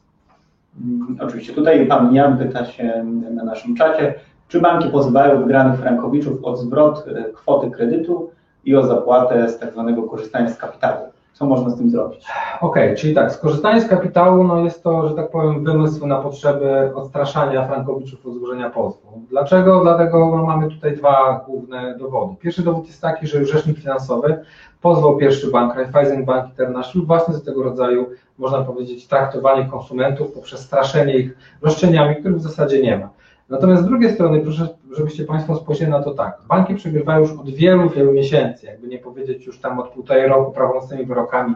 Jeżeli byłoby faktycznie tak, że banki mają rację w tym, co twierdzą, co stałoby na przeszkodzie, żeby wytaczały tego rodzaju postępowania? Otóż ja Państwu powiem, co stoi na przeszkodzie. Na przeszkodzie stoi to, że sądy by oddalały takie powództwo, my byśmy mieli dokument, e, czyli e, wyrok w ręku i byśmy mogli Państwu pokazać. E, Szanowni Państwo, nie ma czegoś takiego jak mm, powództwo o korzystanie z kapitału. Proszę bardzo, to jest dowód, e, to jest wyrok sądu i wtedy byście Państwo powiedzieli, okej, jasne, banki kłamią, no i banki musiały przestać kłamać. Natomiast w takiej sytuacji, kiedy banki mając możliwość nie robią tego, no to to jest celowo zamierzone do tego, że tak długo, jak nie ma takiego wyroku, no tak długo e, słowo przeciwko słowu. Także no, powiedziałbym tylko tyle. Chętnie zobaczę jeden wyrok. Ja nie mówię, że na kanwie wszystkich spraw tysięcy, 60 tysięcy spraw, które są wytoczone i pewnie już kilka tysięcy skończonych, żeby chociaż jeden bank pokazał pozew, który złożył. Przecież mają dosyć szeroką, można powiedzieć, publiczność, mogą w jednej czy w drugiej gazecie zamieścić, czy też na swoich stronach, przecież oczywiście od razu każdy by to mógł e, przeanalizować, natomiast banki nie robią takich pozwów, a jedynie straszą. Dlatego też ten, te powództwo jest bezzasadne. Co natomiast do kwestii zwrotu e, kapitału, który był pierwotnie zapłacony, to tutaj sytuacja jest bardzo zbieżna, ale jest nieco inaczej przedstawiana. To znaczy przede wszystkim chodzi o to, że tutaj banki wskazują na to, że no jednak trzeba oddać to, co się dostało.